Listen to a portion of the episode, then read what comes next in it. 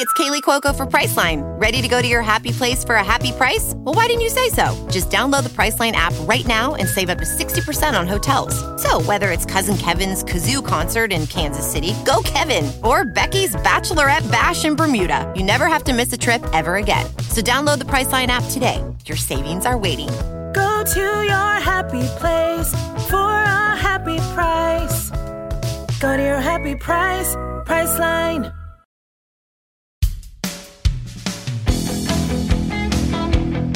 Hello, and welcome to Killer Queens, a true crime podcast. I'm your host, Torella. And I'm your better, prettier, younger host, Tori. We're sisters who are obsessed with true crime. and love gal palin with you about cases. You can expect the occasional curse word. Lots of friends quotes and all the 90s nostalgia. To get in on the conversation, check us out at killerqueenspodcast.com. You can also find us on Instagram and Facebook at Killer Queens Podcast, and we're on YouTube at Killer Queens, a true crime podcast. Okay, y'all, grab your Capri Suns or your Surge and let's talk about some true crime. All right, you guys. Kurt Cobain part D. Yeah. We're ready to wrap. Well, I don't know if we'll ever have any No, Real- never be closure. closure. No, but we're going to have to wrap it up as best we can. Yeah, yeah, as best we can. Um, if this is your first time with us, then pause it Yeah. and go back and listen to part one of this case, because uh, otherwise, you know, You're going to be lost. yeah. And if you like being lost, That's your journey. yeah, you do you. We're not going to stop you. You know, maybe you are like Harry, and when Harry met Sally, and he and you read the last page of every book, just, in, case you die before you get to the end. exactly. But I mean, again, it's your journey. So whatever you feel like doing. But I would recommend do not pass go, do not collect $200. You need to go back to the beginning. I was gonna say that. just like Hillary. And if you're not on our Patreon and you like the song Come Clean by Hilary Duff because memories, then you'll love our murder mixtape. exactly. Or if you like Laguna Beach, Mm, mm, mm. you know, All right. Um, so shall we? I think we shall. Okay. So when we last left off, basically we just got to up to the point where we talked about the Rome incident. Was that a suicide attempt? Was that an accidental overdose? And the fact that these things are kind of going on in the relationship. And then a month after this, now Kurt Cobain is dead. So we're kind of getting to the actual. Yes. One of the last confirmed things that he was feeling or did was trying to get the HE double hockey sticks away from Courtney Love. Mhm, mhm, yeah. So let's talk about the 27 Club. Hmm. On Friday, April 8th, 1994, electrician Gary Smith was doing an inspection on Kurt's home for an outdoor security system around 8:40 a.m. He looked through the glass doors of the apartment above the garage that was used as a greenhouse and saw what he believed to be a mannequin. Nope. What, No. what do we know about mannequins? It's never a mannequin Never a mannequin. Mm-mm. Never. unless you happen to be outside of a mannequin emporium. Everything must go. Mhm, mhm. Mannequins, mannequins, mannequins. Yeah. Then possibly. Right. And even then, I wouldn't trust it. I would definitely double check for a pulse just in case. Oh, yes. Yes. Unless you're like Torella, who's never ever had a pulse. Yeah, that's a tricky thing for you to do. Mhm. Not going to find one on me. Mm-mm. She doesn't drink enough water Sure don't. blood to flow through her veins. Got a whole cup of water here, not going to drink it. You know, right. can't make me. so, yeah, I don't know. It's just, I guess if you don't listen to this stuff all the time, you might, you might. I don't think there was ever a time in my life where I would have said that's a mannequin. I would have always said that's a dead body, but Yeah. I don't know. Yeah. I don't know. I also think that all trash bags on the side of the road are bodies. Even if they're kind of small, like I was walking my dogs yesterday and I stumbled upon it was a tiny garbage bag and I was like, oh God. Because Still in my hand or a mind, in there. yeah, I was gonna say it's a dismembered parts of a body. hmm And I mean, sometimes it is, you know. So you I just gotta, you just gotta be real careful. Can't be too careful. exactly.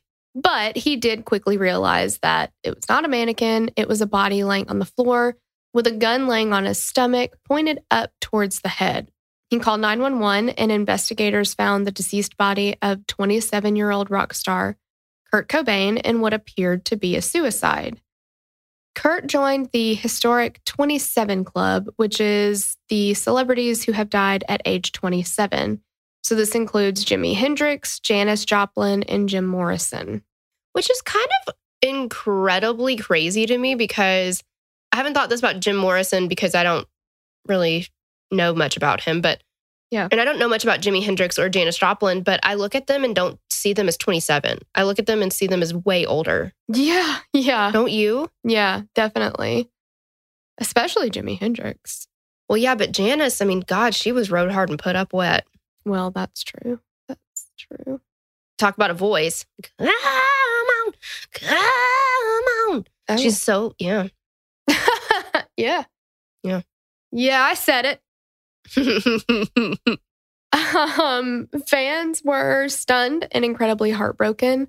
They couldn't believe that Kurt had taken his own life. There'd been a recent interview in which Kurt said he was getting happier in general, but he didn't want to become so blissful that he became boring or lost his edge. Uh, I don't want to be so happy that I'm boring. I mean, yeah, you know, you got to have that little edge, you know, like he's happy, but he's not too happy. yeah. I'm never going to be one that like wakes up whistling. So I think that I'm fine with, you know, I'll never be that happy. Same. I'm an absolute dragon bitch before six in the morning, at least. Well, I mean, my God, that is so early. Yeah, Andrew has learned you just don't fucking wake her up. Even if my alarm is going off, like I he just leaves me and whatever happens happens. and also, there's a strong argument for being loud and slamming drawers and things. Mm. You know what I mean? Like, Mm, don't even. Just don't. yeah. I wonder where Jesse gets it. yeah. Oh my gosh. Yeah. Okay. So he was like happy, but he didn't want to be like Too like, happy. Too happy. People began to reflect on lyrics that he had written in the past about depression and suicide. And he would publicly deny accusations that he was suicidal. And he would like do interviews and be like, my lyrics don't mean anything. Like, you guys are making it out to be this, like, such a heavy thing. And most of them, I don't even know what they're about. He would, like, say that he would finally, like, the day before they would record, have to finally put words to a song. Like, Mm-hmm. he's just like, I was lazy. I would just write stuff down at the last minute, just kind of whatever came out, sort of thing. It's so funny to me because a lot of people, like, we do that in general with anybody that we don't know that is kind of celebrity esque. That, you know, it's like we don't know and we can't talk to them to get the full story. So we just make up the our own narrative, I feel like. You know, like, oh, Mhm. well, this is because art is open to interpretation. It can be whatever you want it to be. Yeah. And it's just so crazy to me. I can't imagine, like, as an artist being like, no, you guys missed the whole point. Yeah. Well, I remember hearing an interview, and um, I am not trying to put them in the same category as Kurt Cobain. Even I understand that, but uh, with Nickelback, Oh and I remember, God. yeah, but I remember somebody asking Chad Kroeger, like, "Man, your lyrics are so deep. Like, what is it?" He's like, "I don't fucking know." like, he had no idea what his songs were about. He was like, "I don't know. I mean, I guess I could like." Take it down a notch or whatever, but he's like, I don't even know what they're about. Like, He's like, they're You're so not deep, gonna- even I don't understand them. Yeah, he's like, you're not to find this meaning in it because it's it's not. it's meaningless. Yeah, it's I don't know what it is. It's just stuff. Like it doesn't matter, you know. that is so funny. Yeah. So like, I mean, you know, if I were to write songs, which I used to do, hmm they would be very meaningful and probably a little too on the nose, if we're being honest, because they were all about love and whatever breakup I had recently gone through. It was pretty obvious what I was writing about, I would say. But, you know, there are plenty of people who can just write stuff. It doesn't have to be these like Taylor Swift deep emotional feelings about everything. Yes, it's not the same, but it is kind of the same. Like with tattoos, people are like, "What does it mean?" I'm like, "I thought it was cool." That's what it means. It means I had enough money to pay for it. I mean, what do you, what do you mm-hmm. want? What do you want from me? Yeah, Tori had these earrings once that were in the shape of a leaf. And so here they are on our feet. Yes. And you could. I mean, I've done it. I've been like, oh, it symbolizes change. And no, mm-hmm. it, I just, I thought it was cute. Yeah. And we were like, let's both have them. Cool. I forget about that tattoo. what? I do. Really? Yeah. It's one of my only. So I guess that's why. Hey, you have three.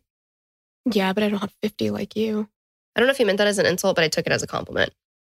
I meant it as an insult. I know you did. Just kidding. but yeah, he was just like, guys, like, don't read too much into this. It's really not that big of a deal. Like, I don't know, whatever. But even so, police were like, well, this was a suicide five minutes after they saw his body. Suicide, end of story, get out of here. Everybody go away. How many times? hmm hmm hmm Hey, it's Kaley Cuoco for Priceline. Ready to go to your happy place for a happy price? Well, why didn't you say so? Just download the Priceline app right now and save up to 60% on hotels. So, whether it's Cousin Kevin's Kazoo concert in Kansas City, go Kevin, or Becky's Bachelorette Bash in Bermuda, you never have to miss a trip ever again. So, download the Priceline app today. Your savings are waiting. Go to your happy place for a happy price. Go to your happy price, Priceline. With LinkedIn Jobs, we tap into a network of more than a billion professionals to help you find quality professionals quickly and easily for any role you need. Marketing wizards? Found them. Software engineers? Found. That project manager I could never seem to hire? And found. LinkedIn Jobs quickly matches your roles with candidates with the right skills and experience. In fact, 86% of small businesses get a qualified candidate within 24 hours. Post your first job for free and get started at linkedin.com slash spoken. That's linkedin.com slash spoken. Terms and conditions apply. And how many times do we have to hear that it is not the police on scene that make that determination? no, you don't do an ocular pat down and then say, I know exactly what happened here. Exactly. And you don't ugh, you you don't let the patrolman make that decision either. And the detective at the Seattle Police Department is going to go on to say that they don't even respond. The homicide detectives don't respond to a suicide. And I'm like, But how do you How do know you it's a fucking suicide? yeah. exactly. So they're like, well, if the patrolman feels good about it being a suicide and it looks close enough to him, then we just won't come down. Are you serious right now? The That's medical examiner has not even performed an autopsy. yeah, exactly.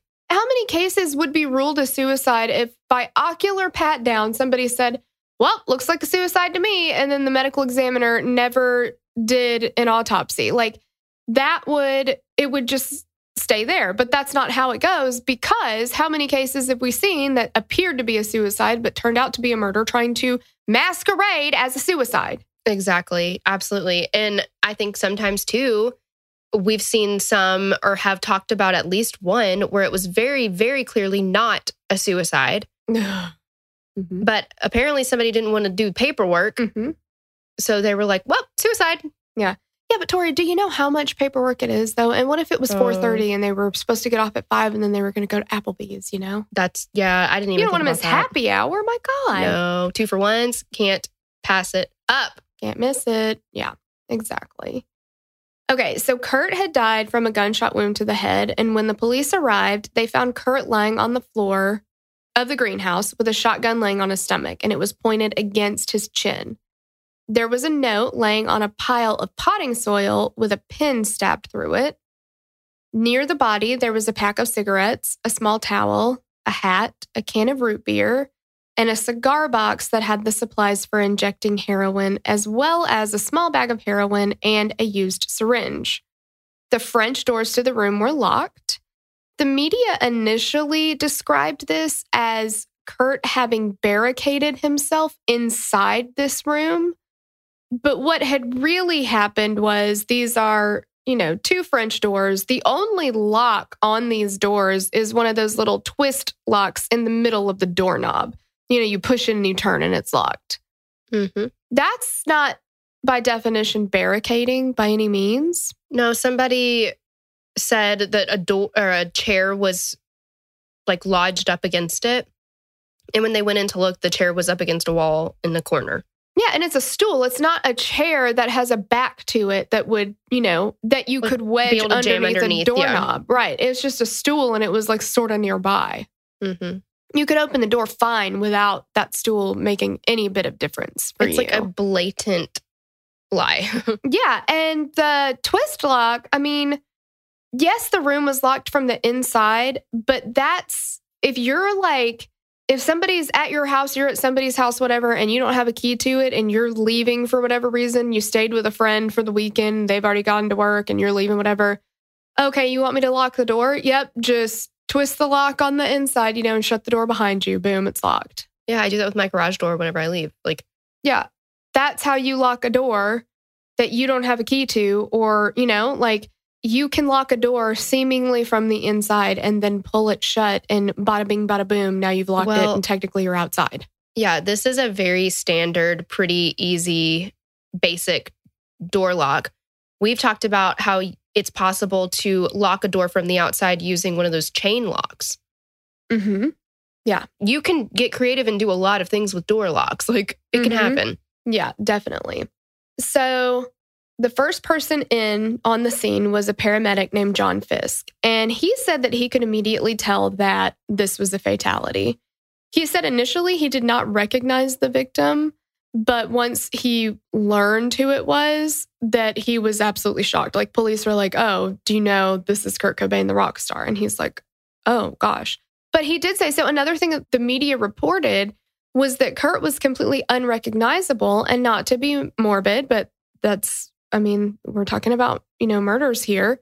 A shotgun to the head. A shotgun blast to the head is going to remove some facial features hmm sometimes. So, you know, depending on the angle and all the things. And he said that his face was not not very deformed or disfigured in any He- way after the shot.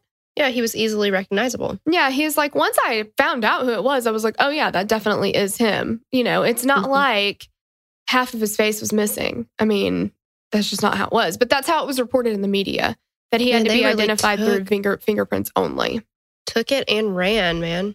They really didn't. I don't know where they got that information. Kurt's autopsy, though, was never released to the public, and they had several undeveloped rolls of film that were photographed at the death scene, but that were never released. And initially, the reason they didn't release them was because they didn't even bother to get them developed. Because why would you develop photographs from a suicide? You have no need. Right. And the private detective is like, Ooh, okay. But what if, though, that it seems to be a suicide, but it's not, because that's a thing. And you look through photos and you realize there's something out of place or something, you know, like hmm what if you see something in those photos that you didn't remember seeing when you were there? You need those for evidence. And they're like, you don't need evidence in a suicide. It, it's no big deal.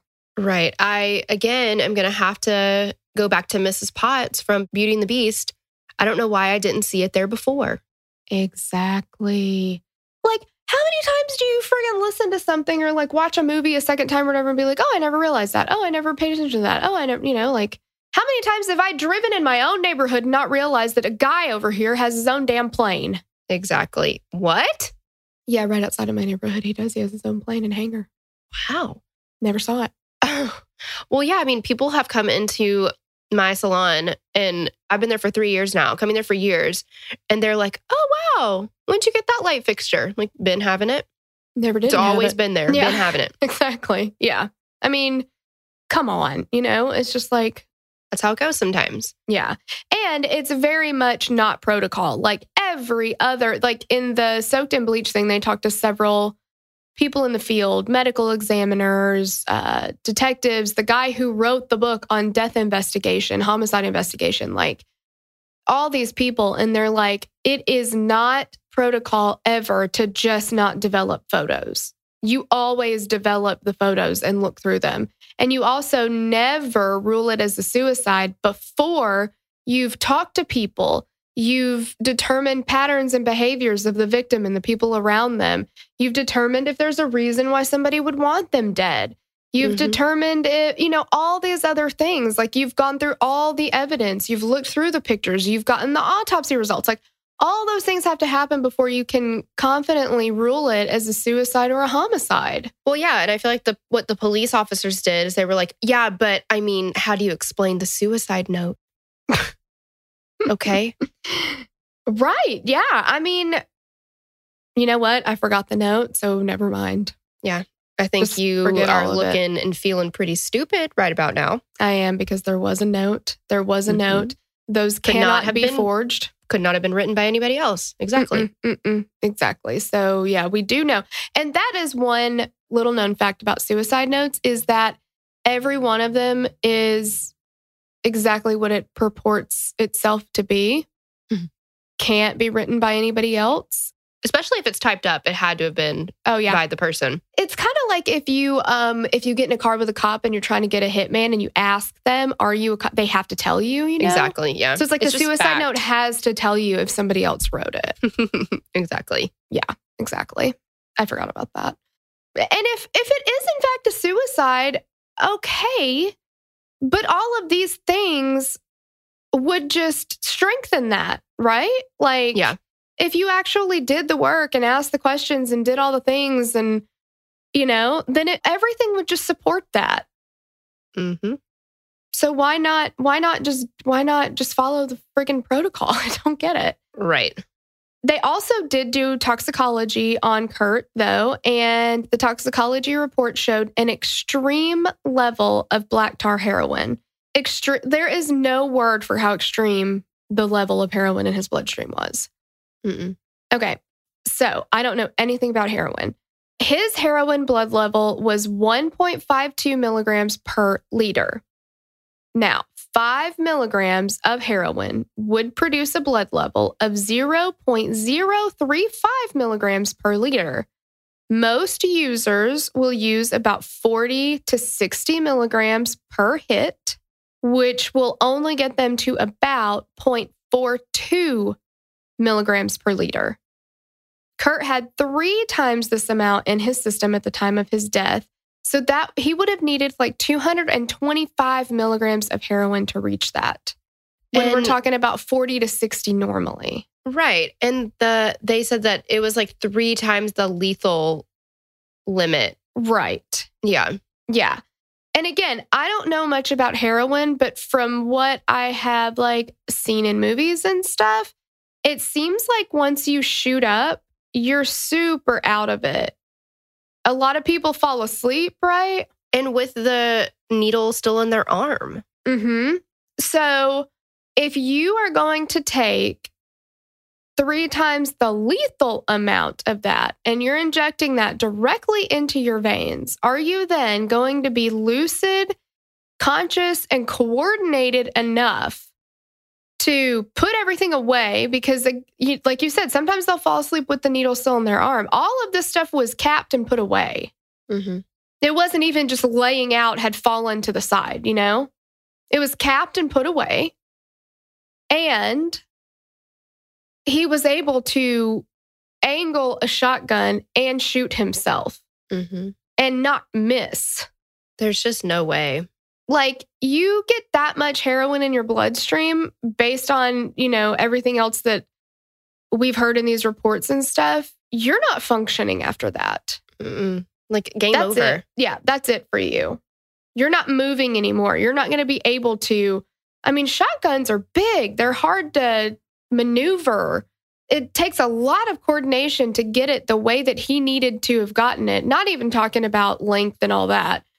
Get it the way he needed needed to have gotten it for him to be able to to kill himself. It just Mhm. doesn't make sense. The initial medical examiner on scene also noted an impression on the webbing of Kurt's left hand that was from the shotgun barrel. Six days after his body was found, the Seattle Police Department allowed Courtney and Kurt's family to have his body cremated. That's interesting that he was cremated. I don't know. That's a good way to avoid Uh huh. An investigation. Yeah, I'd be very interested to know because Courtney's still his wife at this point. So I would think she'd be able to make that call. And I wonder if that's the call that her family, his family, wanted to make as well. Right. And I mean, he's 27. The odds of him having a living will are kind of probably slim.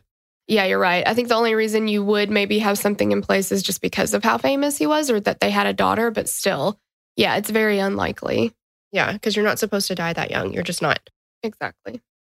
So let's talk about the fact is it suicide or is it murder? I think it's pretty obvious what we think, but Yeah. we'll talk about it. Shortly after Kurt's death, theories began to surface that he was murdered. The most popular of the theories was that Kurt's wife, Courtney Love, had arranged her husband's murder. I agree.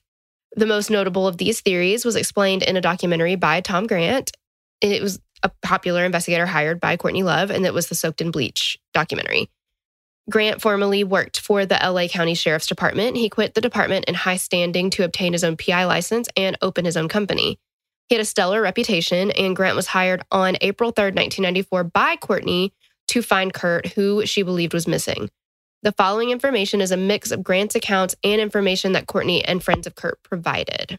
Yeah. And it sounds like, too, that Courtney, it wasn't like Courtney knew him or was like given his name as a reference. She just started calling people, and it was like Easter Sunday, and he happened to answer the phone, and that's how they got hooked up, mm-hmm. essentially. So, after speaking to Courtney over the phone, Grant met her at a hotel. The first thing she said to him when they met was, You leak this to the press and I'll sue the fuck out of you. Just, I mean, as sweet as pie. I like- know it. Gracious host, this one. Yeah. Also, she was wearing her fucking lingerie, Like and he was see-through. like, "Yeah." He was like, "It was totally see through." And he, she lets him in and starts talking to them, and she's laying on the bed, almost looking like she's writhing around, like she's trying to Mhm. be sexy, which I'm sure she is. I don't know. I feel like Yeah. she's just trying to pull the wool over their eyes, so she's just being like, "Oh, look at my boobies." Again, put your cat up. Like, nobody wants to see it. Mm-mm-mm-mm. But, you know, some people you got to tell that to, apparently. Apparently, she told him that Kurt had been in rehab at Exodus Recovery Center in California and that he had left the day after checking in. One of Kurt's visitors at Exodus reported that though they expected him to be depressed and look terrible, he actually looked great and was happy. The nanny brought Frances Bean by to visit her father before he left. This was the last time they saw each other. Just after the domestic incident with Courtney earlier in March, Courtney and several other friends of Kurt's gathered at the Cobain Seattle home for an intervention. Courtney reportedly threatened to leave Kurt, and Novoselic threatened to break up the band if Kurt didn't seek help for his drug addiction. It was reported that his record label and managers attended the intervention as well. The following day, Courtney, in a move which she referred to as tough love, left for Beverly Hills and checked in at the Pen- Peninsula Hotel for an outpatient program to detox from tranquilizers. holy shit, Mm. tranquilizers. I don't, I mean, the depths of their addiction is scary. Was. I mean, Yeah. like I said, I think she's gotten clean now, but it was scary. Yeah, and at the time, she's supposed to be doing this outpatient program at this hotel, but she's staying there with her drug dealer. yeah. So it doesn't seem like she's clean then. Yeah. I don't think she was really working. The program only works if you work it. You know what I mean? And she wasn't doing it. No, she was like, I'm going to pretend to work it. Mm-hmm. Yeah. She's going to work something else. Mhm. Prior to checking in to Exodus, Kurt asked his good friend Dylan Carlson for a gun. Carlson didn't find this odd as he'd lent him guns before. Kurt said that he was concerned about intruders on his property and the police had confiscated all of his guns. So he's like, okay, fine, I'll just get a new one. Like, I guess, I don't know. I mean, it works. Yeah, I guess um, legal things aren't the most concerning to like Dylan. Yeah, it doesn't seem like it. Yeah, he's like, the police took all your guns. Sure, I'll get you another one. No problem. Like, right. there's a reason they took them away. There's a reason that they don't think that you should have one. And you're not supposed to get it under somebody else's name. Like, yeah. Carlson said he thought Kurt was asked or asked him to buy it because he didn't want the police to confiscate this one. The two headed to a nearby gun store where Carlson purchased Kurt a six pound, 20 gauge Remington shotgun and a box of ammo.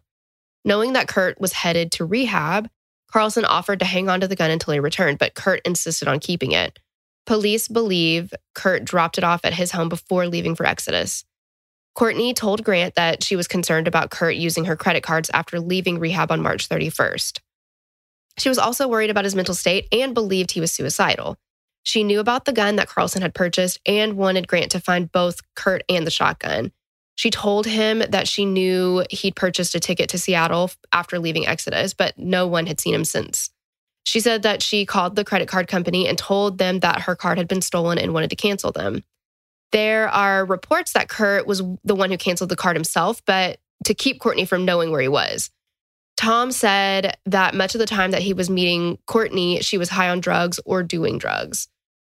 On April 4th, Courtney called the credit card company to tell who told her that Kurt had bought two tickets on United Airlines but couldn't tell her to where.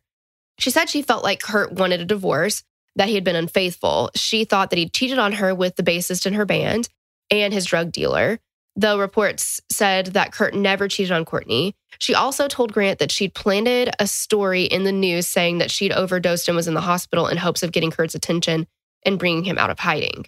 Uh, does that not just tell you though that she's that she's totally willing to lie in the press just to get whatever she wants out there? Like Exactly. Like she's deceitful. Mhm. She had a record coming out soon and said that all publicity was good publicity.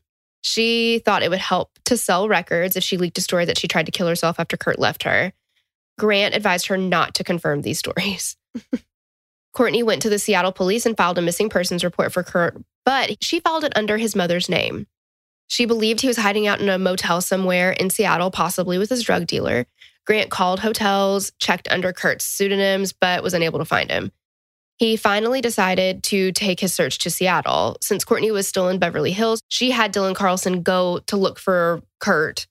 Cali DeWitt, one of Frances Bean's nannies and Courtney's ex boyfriend, was staying at the Cobain house with his girlfriend. And he said that if Kurt came by the house, he'd let him know.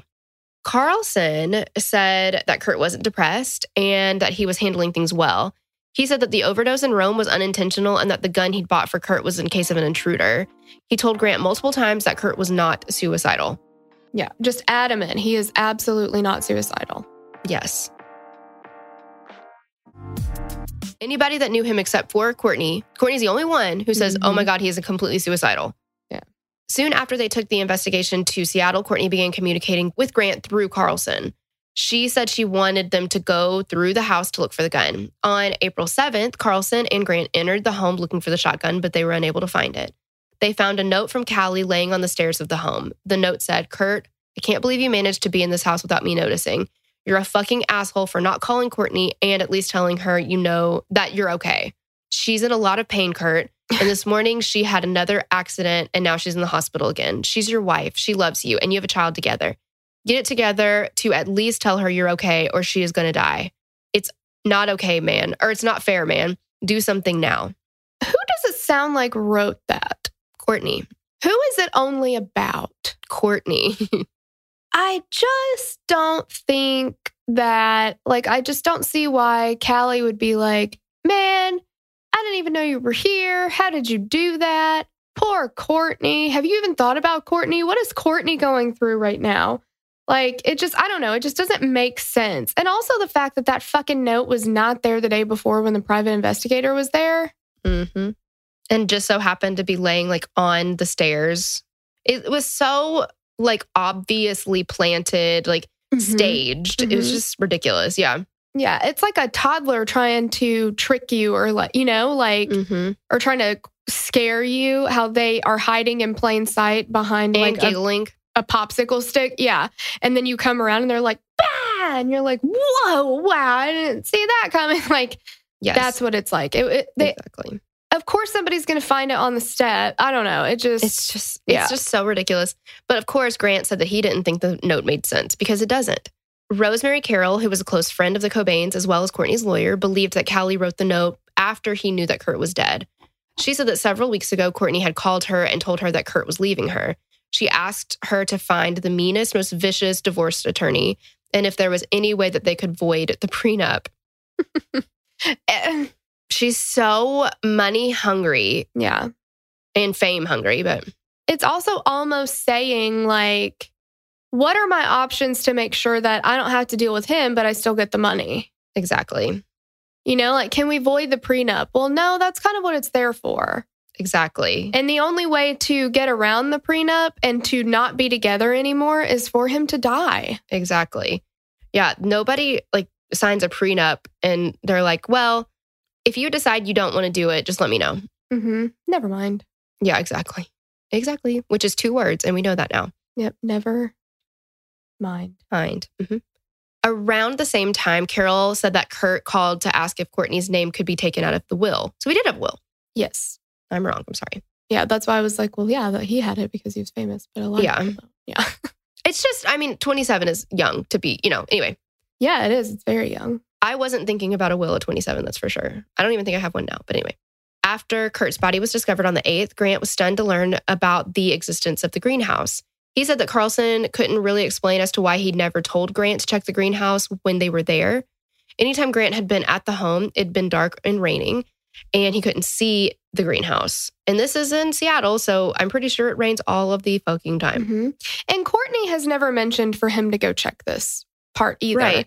And Like- she's supposed to be telling him all the different places in the house that either the shotgun could be or he could be. And he's like, I mean, he and Dylan like lifted up mattresses, like checked under the bed. Like they went through everything looking for the shotgun and it wasn't there. But she never once says, you know, Hey, check the greenhouse. yeah, it could be in the greenhouse. What if it's in the greenhouse? She knows about that room. Like Carlson knows about that room. yeah, if you're looking for something, even if like I've done it multiple times, if I like lose my phone, I check the refrigerator. I check, you know, like where would it be that I probably just set it down or didn't know? You know what I mean? Like you have to check every place. if I couldn't find something in my house, I would not, I wouldn't tell somebody go check the attic probably, but that's because we never go into the attic. But this is sounds like the way they made it sound like was that this was a room that they hung out in at times. Mhm. So it would make sense that he might have gone there. Or, like she said, if he's trying to hide out and he doesn't want to just stay in the main house, where would be somewhere that he could go? Right. To be away from everybody. Exactly. Like she just didn't want him to look there. Yep. Carroll said that she'd been with Courtney while she was on the phone with Carlson and that she'd told him to check the greenhouse. Supposedly, at least five people, including police, Seattle police officers, had been to the house to search for Kurt during daylight hours and did not see his body. So, what do we know about Kurt's last days? On March 31st, he had his last visit with Frances Bean at Exodus. Courtney made 13 unanswered calls to her husband that day. She reportedly told Grant that she'd only made one. Mm-hmm. On the evening of April 1st, he went to the airport and boarded Delta Flight 788 to Seattle. Though Courtney was only 10 miles away in Beverly Hills, he chose to leave for Washington rather than see her. On April 2nd, Cali said that Kurt visited him and his girlfriend in Cali's bedroom at Kurt's home in Seattle. Phone records showed that Cali spoke to Courtney eight times that day. The following day, Courtney hired Grant and supposedly neglected to tell him that her husband was seen the day before. Courtney, to me, I don't know how Grant put up with dealing with her. I know. All she does is lie. Mhm. And he deals with her very well. Mm-hmm. Like, for whatever reason, like she very easily flies off the handle. And for whatever reason, she'll get mad at him, but she continues to open up to him and talk to him and stuff, which I don't understand why. Mm-hmm. It's pretty crazy. She does a really good job of keeping her like kind of on the hook and open up, uh, like opening up to continue giving him information that he needs. Mm-hmm. Okay, so let's break down the suicide note. Quote, unquote. Excuse me. It is a suicide note, but it's it's not written by Kurt. Right. The note that was found on scene with Kurt was concerning to those that believed he was murdered. It was addressed to his childhood imaginary friend. Is it Boddah? I don't know. I don't know. Boddah? Boddah. The first and largest portion of the note seemed to be directed towards his fans. He writes about how he doesn't appreciate the fame and doesn't love things like he used to. I would like to read the whole thing because I Mhm. think it's um I think it's important because it just uh, it's very like one of these things is not like the other, Mm-hmm. you know? Yeah. So, I think that the body of it makes sense for him, and then the bottom part doesn't make sense for him. Does that make sense? right, and they don't go together. They're not Mm-mm. They're so disjointed. Yeah, it's so disjointed. Speaking from the tongue of an experienced simpleton who obviously would rather be an emasculated infantile complainee, this note should be pretty easy to understand. All the warnings from the Punk Rock 101 courses over the years since my first introduction to the, shall we say, ethics involved with independence and the embracement of your community has proven to be very true. I haven't felt the excitement of listening to as well as creating music along with reading and writing for too many years now. I feel guilty beyond words about these things.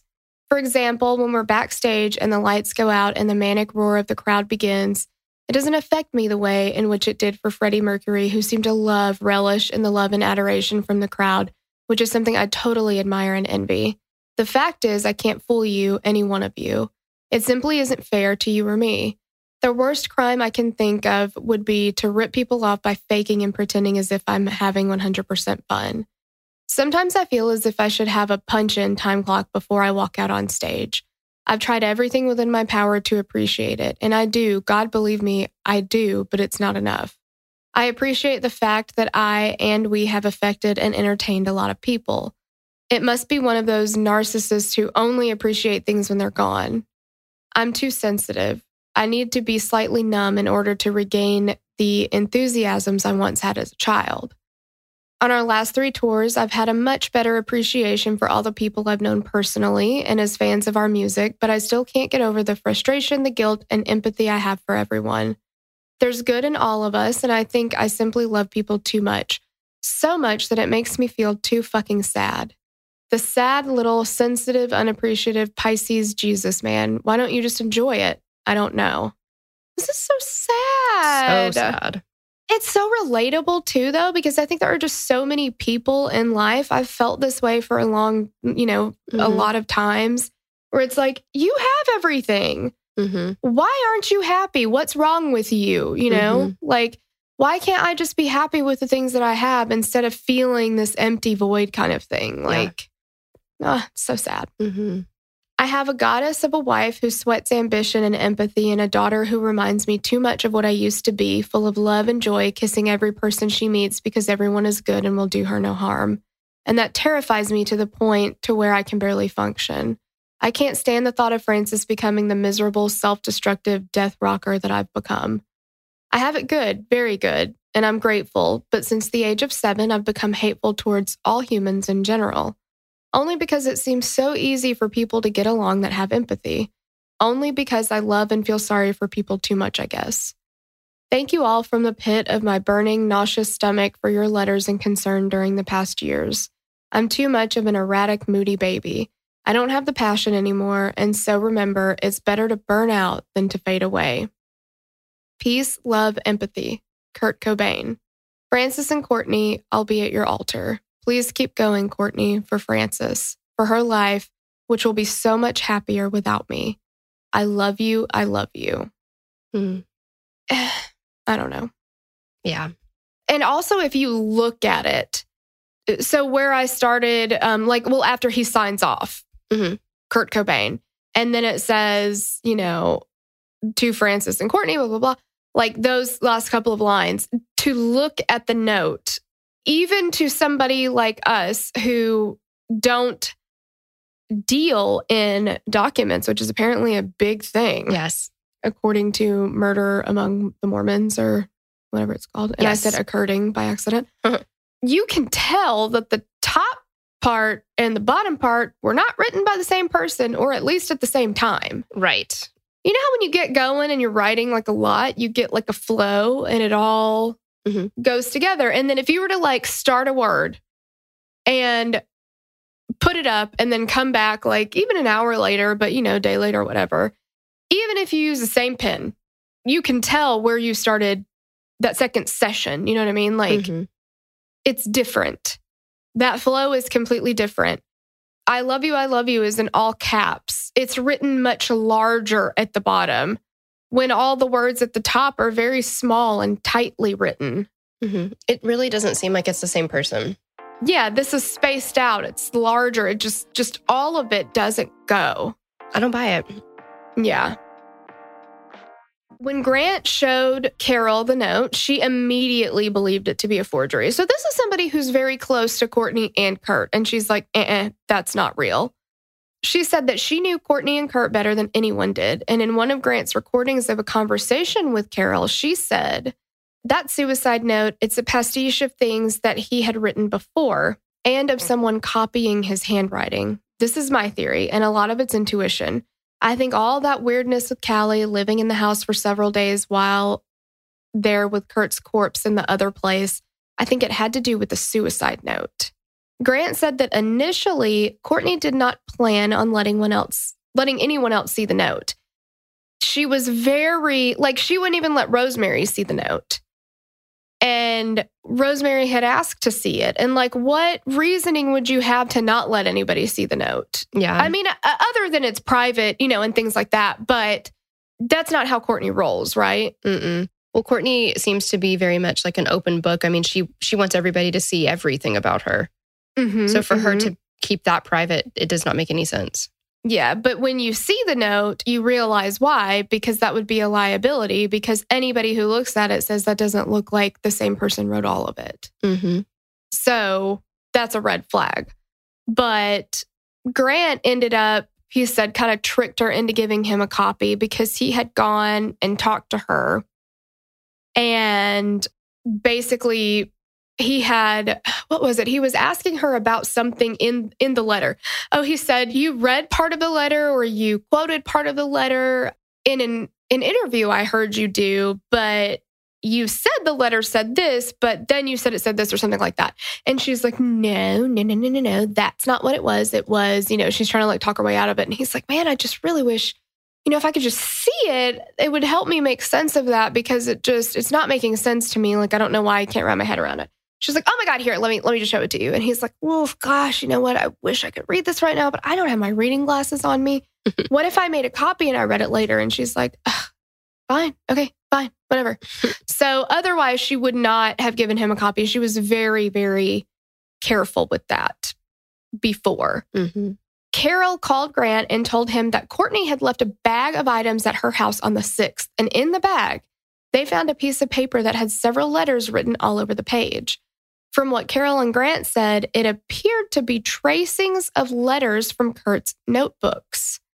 However, once Carroll found out that Grant was going public with his recordings and his findings, she stopped providing information and then threatened him with a lawsuit and criminal prosecution. I think she wanted to help, but she didn't want to be the one on record saying it, I guess. Right. Because when she found out that it was being recorded, she was like, Are you kidding me? And he's like, No, I record every single one of my conversations. You know this. Like, Yeah. how else do you think I gave you a recording of every one of my conversations? Like, Exactly. yeah, but I guess for whatever reason, she didn't think like he'd record me too. And after that, she just became like she walled herself off. Since then, several people have analyzed the quote practice sheet found in Courtney's bag. Some say that the letters appear very similar, while others say that they had to be manipulated to match. I mean, they do, and in the soaked in bleach thing, they do the thing where, you know, you'll see this in some episodes of other crime shows where they'll kind of digitally or whatever pluck some of the letters out of the original note and they'll lay like they would lay like her practice writings over top of it and you can see how they match together. Mm-hmm. A lot of them did seem very similar. I remember looking at stuff like that a lot with the JonBenét Ramsey case Mm. because, you know, Patsy Ramsey's practice note was found as well, where she, it had, she had pressed it into the, the page underneath it. And she had done like a bunch of practice writings to try to do different, what, styles of A or like whatever it is. What purpose would, I'm a grown up, okay? If I found a sheet like that in my son's backpack, who's five, that makes sense to me. Why are you practicing your letters? Because you don't fucking know how to write. Mm-hmm. I mean, it makes sense. If I had a backpack, which I do, I have one for my laptop, and in that backpack, if I had, you know, my mom's signature or something, and then also a bunch of practice pages where I'm practicing that, that's a little suspicious, wouldn't you say? Yes, definitely sus. What am I going to do with that with that practice signature? Just for my own shits and gigs, or like what am I doing with it? I don't know. It's just weird because You're as an adult, something. exactly. Like as an adult, we don't really have a need for that unless I do have one of those little calligraphy books, you know, where you do the practice letters, but you do it in the book. right. You know, and I do have a notebook Well, I'll practice that, but it's very clearly calligraphy and not something else. You know, Mhm. like Yeah, that's very different. yeah, Yeah. It just doesn't make sense. No, The- not at all. The, the whole thing, like, just a lot of this is just it doesn't make sense. If it in fact is a suicide, I would, I mean, then produce all the evidence that shows that. Like, but you guys didn't investigate, and that's the thing. We wouldn't have all these questions if there was an investigation done. Right. There are several discrepancies that the people who believe Kurt was murdered point out. The first was the position the shotgun was found in. So Kurt was laying face up with the shotgun between his legs, pointing to his head, with his left hand wrapped around the barrel. The shotgun was upside down, with the trigger pointing upwards. In the documentary, Soaked in Bleach, it said that the shotgun shell was on his left side of the body. If the shotgun was fired upside down, as it was found, the shell could not, should have expelled to the right. There was no way that it could have gone to the left. Mm-mm. There was nothing found that the shell could have ricocheted off of. Yeah, because they're like, the only way that it's going to expel to the right as it should, but land on the left is if there's an object on the right that it will bounce off of. and then subsequently land on the left, right? hmm And it landed like on a like jacket or almost looked like a flannel shirt or something like rolled up, What? you know, kind of piled up. Kurt Cobain in flannel? I know, right? Crazy. Like it was totally like not his style, but like sometimes, you know. but it was like, I don't know if you've ever heard of flannel before. right. but there's nothing on the right side. You know, there's the cigar box and stuff over kind of to the right, but further back, but still, it would have to be something that's taller, like a a person, a chair, a box, you know, like mm-hmm. something bigger that it would bounce off of. That little cigar box ain't gonna do shit. Well, and it's not big enough. It wouldn't have gone all the way over his body. Exactly. Yeah. They argued that the cadaveric spasm of Kurt's muscles after his death would have captured his body in the exact position it was when he died, meaning that there was no way that the shotgun would have flipped after firing. A cadaveric spasm occurs only in death, however. It is a rare occurrence, not something that happens in all deaths. That's what I was thinking. Because when he was explaining that, I was like, it doesn't do that every single time. Isn't it more likely that because if his hand is gripped around the shotgun the way that they're showing it in the reenactment, I feel like two things could have happened, I guess, or I don't know, maybe three. Because I mean, typically what would happen is his hand would kind of fall, right? Mhm. It would be open and kind of fall, and the shotgun would just be resting on his chest or wherever it lands, stomach. The other thing could be this cadaveric spasm where, oh, okay, now he's gripped in this forever, which Mhm. I had not seen in other cases. So I thought that doesn't seem like an every time thing to me. Right. Or that his body was there and then at some point somebody tightened his hand around the barrel to make it look like he was holding it. And that I have seen. And because after a few hours, rigor mortis does begin to set in, the body is still pliable, but it is a little more rigid than just after death.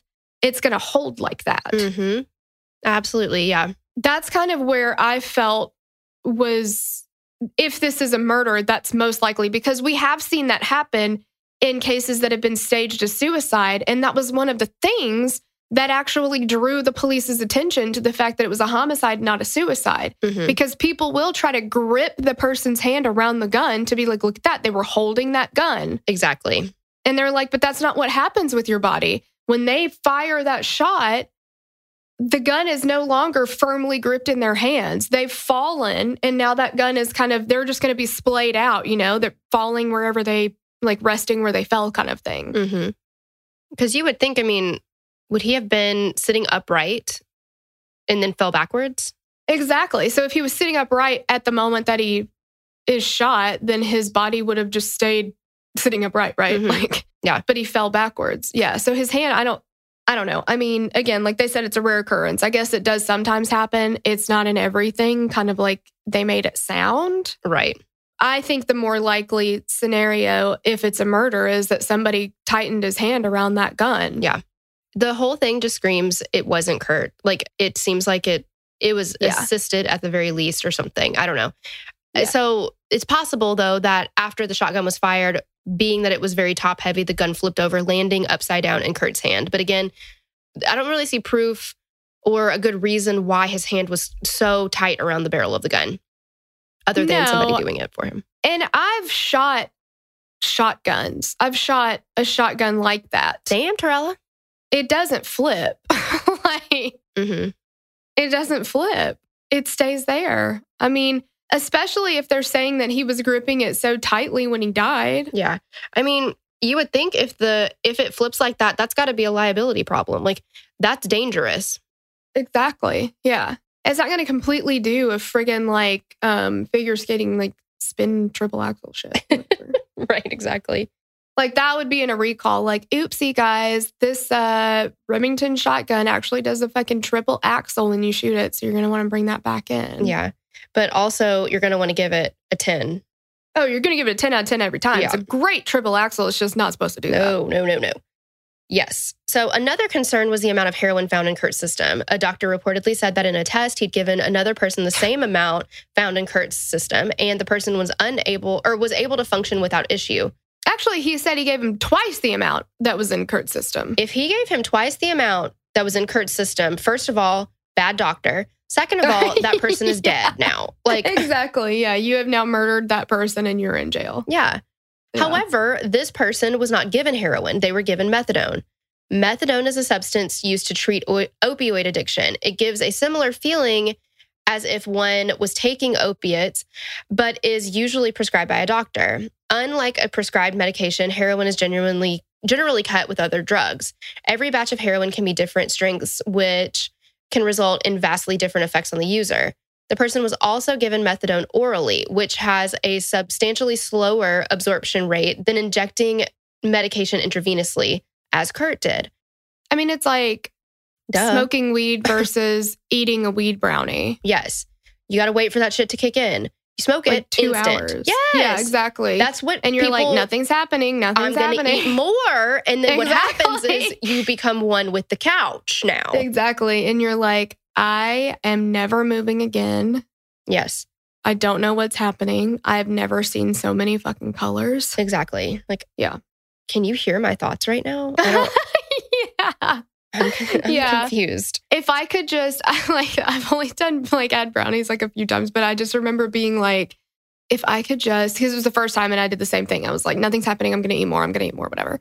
And then it finally kicked in and I was like, fuck. And then I was like, if I could just make my mouth say food, somebody would bring me food because we were at a party and there's all these people walking around. And I'm like, God damn, I'm so hungry. I'm so hungry. I want food. And I'm like, okay, Terrell, okay, just think about it. Think about it. Make your mouth go food one time and somebody will bring you like some fucking Cheetos or something. But I couldn't make myself say it. I was too Couldn't fucking high. Yeah, exactly. And then that's it's terrible because it's like once you're in, you're in. You're like riding it out. Yeah. You're just like, I'm so tired of being high. Yeah, I just want to get up and do something. Exactly. So there are many doctors who say that they'd never seen someone with such a high content of heroin in their system still be able to function enough to shoot themselves. It's important to remember that though Kurt was a longtime addict, like many users, Kurt also had endless means to access heroin at any time. His tolerance was likely very high, and heroin can stay in a person's system for up to a week. I didn't know that. wow. I didn't know that either. It's possible that he'd used heroin after leaving Exodus up until his death. Grant argued that there was no possible way that Kurt could have injected such a significant amount of heroin, then put away his drug paraphernalia, picked up the shotgun, and shot himself. It was difficult for those with questions about Kurt's death to understand why the police waited 30 days to process the shotgun for fingerprints, then released it to Courtney, who had it melted down. She's doing every, it's like classic, I did this behavior. I feel like I'm reading an episode of Snap. I know. Oh, yeah, I know. I want to try to do her voice, but I'm not going to do it good. I'm not going to try. I'm not going to try. no fingerprints were found on the gun, which suggested to some that it had been wiped down. They allowed the greenhouse to be torn down and destroyed. They also didn't understand why police so quickly ruled his death a homicide. Uh uh Did not rule it a homicide. That's what we want. They Mhm. ruled it quickly a suicide. That was messy. Well, it was a Freudian slip because I'm like, it should have been a homicide. yeah, exactly. Wildly enough, Courtney's father came out publicly stating that he believes Kurt was murdered. He also said that it was a well known fact that the couple was going to get a divorce and that Kurt was going to change his will. Some argue that Courtney and her father were estranged and that he just wanted attention, which to that I would say the apple doesn't fall far from the tree. Yeah. If that's the case.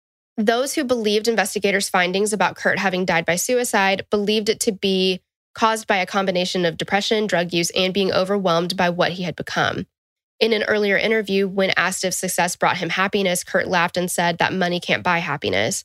He said for a moment it had brought him happiness, but then he began to think of finding treasures in secondhand stores and how special it was to find something that not everyone could find. In an interview, Grant said ultimately he believes that this was all Courtney's plan all along. He believes that she married him with the intent of furthering her career, and that when her success and future was threatened by Kurt deciding to leave her, she took action by arranging his murder. She believes that suicide note was initially written as a note explaining to his fans that he wanted to leave Nirvana. Then the last four lines were added by someone else. I mean, that to me makes a lot of sense because I guess in a way you could maybe look at the first part of the letter potentially as a suicide note if what followed, if it all came together. You know what I mean? Yeah. But it doesn't. It makes so much more sense that the first part of the letter is him being like, I mean, because he's saying, I used to, it's all, it's only about music. It's only about music. It's not about life. It's not about his passion for life. It's about his passion only for music. Well, I mean, he does kind of talk a little bit about like how he has to be numb to appreciate things that he used to appreciate as a kid or like get the Yeah. feelings. But I think it is, yeah, I guess that's true. Yeah. It still is so, just so tightly. it's centered around music though. I mean, very much so.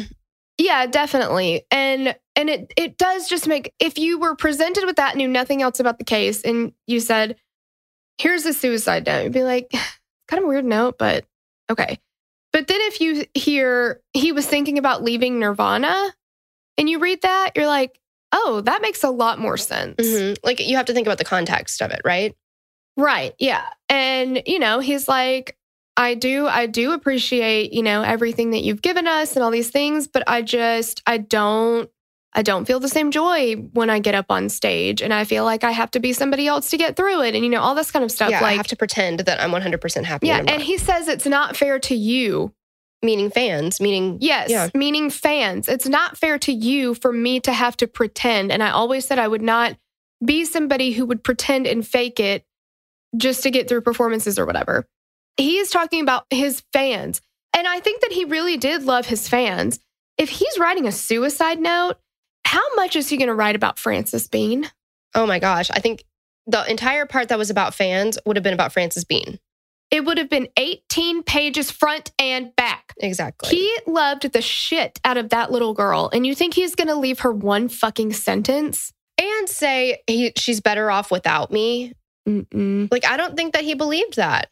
I don't think he believed that either. He loved her. He Mhm. loved her very much. And he wanted to do anything that he could to be a better father than his own father. And he doted on her and he was emotionally available to her.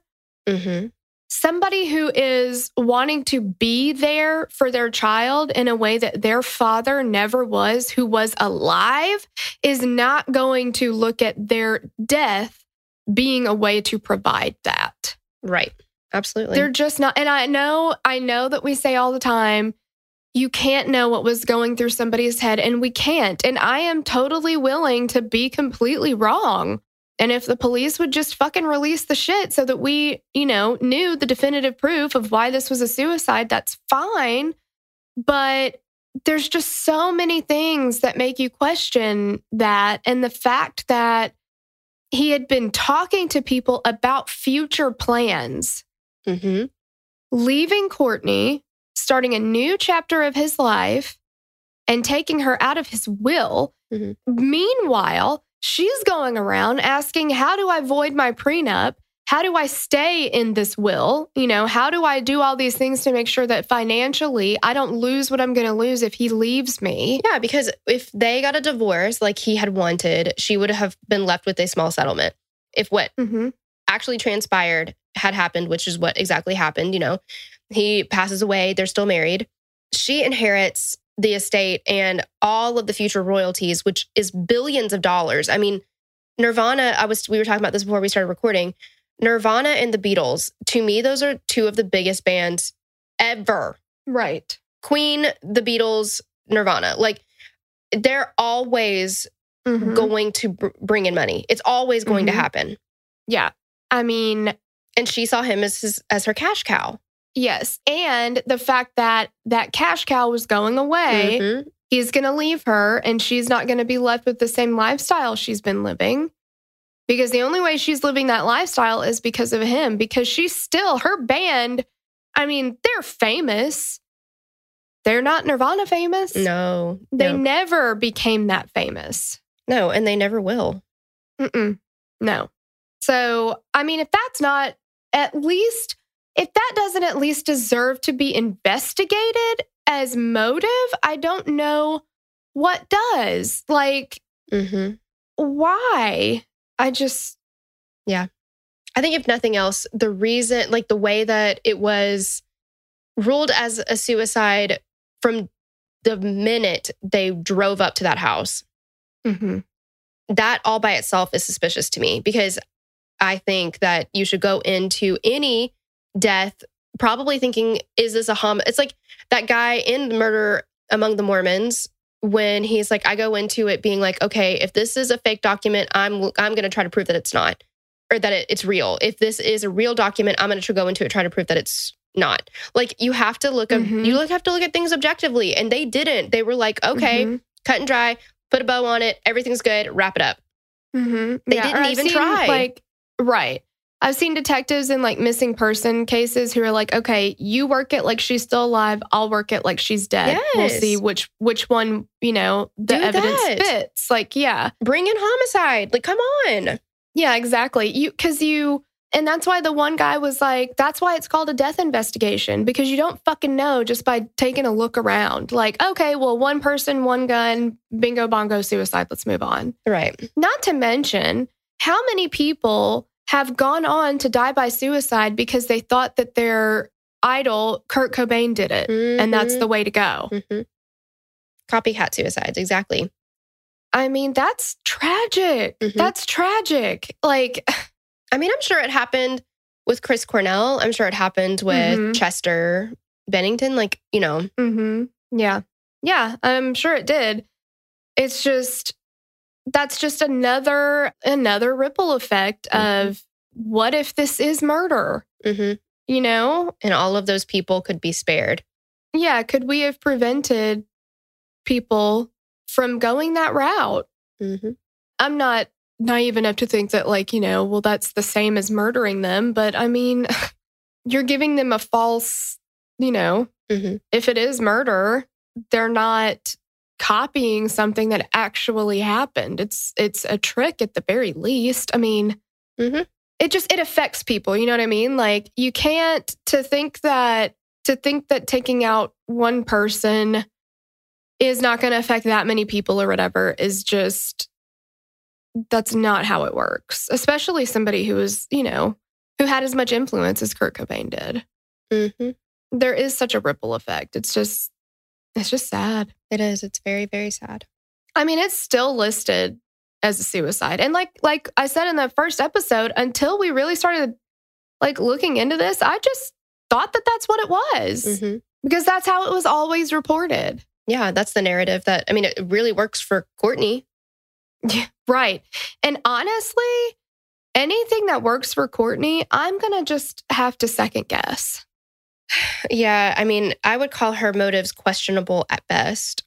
Yeah, like in so many things. Like, I also have a lot of questions about Dylan Carlson because he's the person who bought the gun that was later used to kill Kurt Cobain by his own hand or by somebody else's. because Kurt Cobain had had his own guns confiscated. And he says to Tom Grant when they're going around looking for the gun, trying to find it, if I had thought he was suicidal in any way, shape, or form, I never would have given him a gun. Right. I never would have given him a gun. And he did also, he said he offered to, you know, take it back for him while Kurt was at Exodus and he insisted on keeping it with him. I mean, you know, that's questionable. I feel like that's a point towards suicide, maybe. Why are you insisting on keeping this gun when you are supposed to not be home? Right. But what's really weird to me is after his body was discovered, he was in direct contradiction with everything Courtney was saying up until the body was discovered. He was saying, no, he's not suicidal. And Courtney's like, oh, he was totally suicidal. And Dylan's like, no, he absolutely was not. That's not true. He wasn't suicidal. Then after the body's discovered, it's like he's on, he's in Courtney's court now. Well, yeah. I mean, there was a moment in Soaked in Bleach when Tom Grant was talking about how he tried to question Dylan and he asked him to come over to Courtney's house. Courtney didn't say anything about him getting there. She brings him upstairs, brings him back downstairs after a little bit. And they're trying to do an interview with Courtney sitting right there. And Dylan is so high on heroin that he can't even stay awake long enough to be questioned. And who does that work for? Courtney. Like, she, I feel like she was trying anything she could to be like, to, To derail. to derail the investigation. Yeah, because he's like, why would you? You called him over here specifically to talk to me. Yeah. Why would you waste my time? Yeah, then you bring him upstairs. You don't even tell me he's here. You bring him upstairs for a like pre-interview with you, which why would you need to do that? You make sure he gets super high and then he comes downstairs and now he can't even stay awake and answer a question. Which is also why I was like, okay, how much heroin did he do? Because if he's doing what, 40 to 60 grams or whatever, like a normal thing, and he's falling asleep and can't stay awake during this interview, what is 225 going to do? Yeah. Like, I don't know. I don't know. Yeah, it just, I don't know. There's just so much that doesn't, that just doesn't make sense. And the, you know, renowned forensic pathologist Cyril Wecht is in the Soaked in Bleach documentary, and they talked to him quite a bit. And he would really love to examine the autopsy and everything, but of course, it's never been released. Courtney promised Tom she would go get it because he's like, look, it's yours. You can go get a copy of that autopsy. The police won't give it to me, but you could get it. She's like, oh, totally. I'm going to be here on the 17th and then I'll, I'll hand it to you. My hand to your hand. You do what you want with it.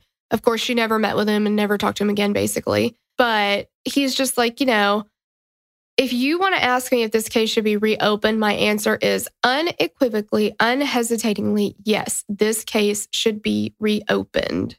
And just put the facts out there. Mm-hmm.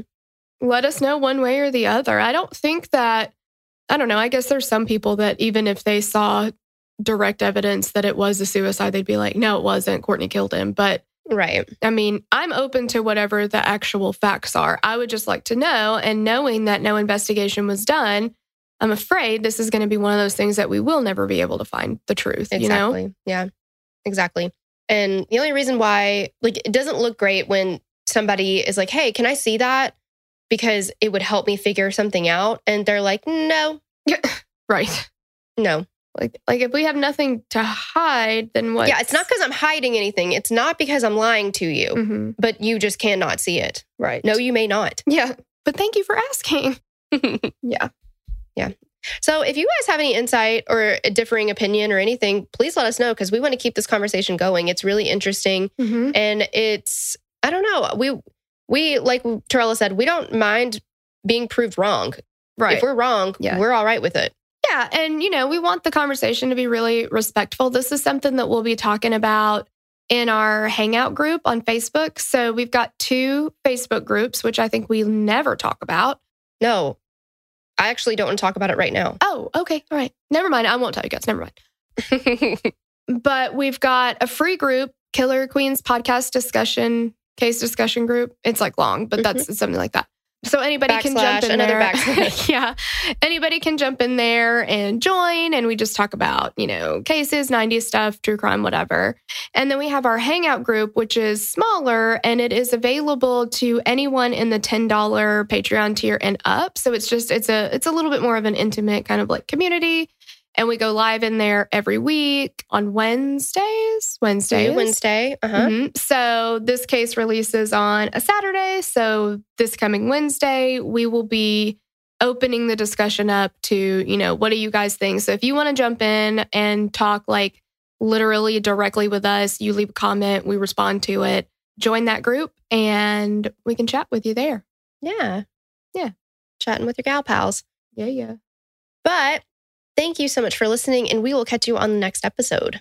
Bye. Bye. We'd love to hear your thoughts on this case. Connect with us on Instagram or Facebook to continue the conversation. Thanks for listening, and we will meet you back here next week. Bye. The theme song for the show is created and composed by Stephen Toby. You can find more of Stephen's work on SoundCloud. Our logo was created by Sloan Williams of Sophisticated Crayon. You can find more of her work on Etsy. Visit us at killerqueenspodcast.com for merch and other info about the show.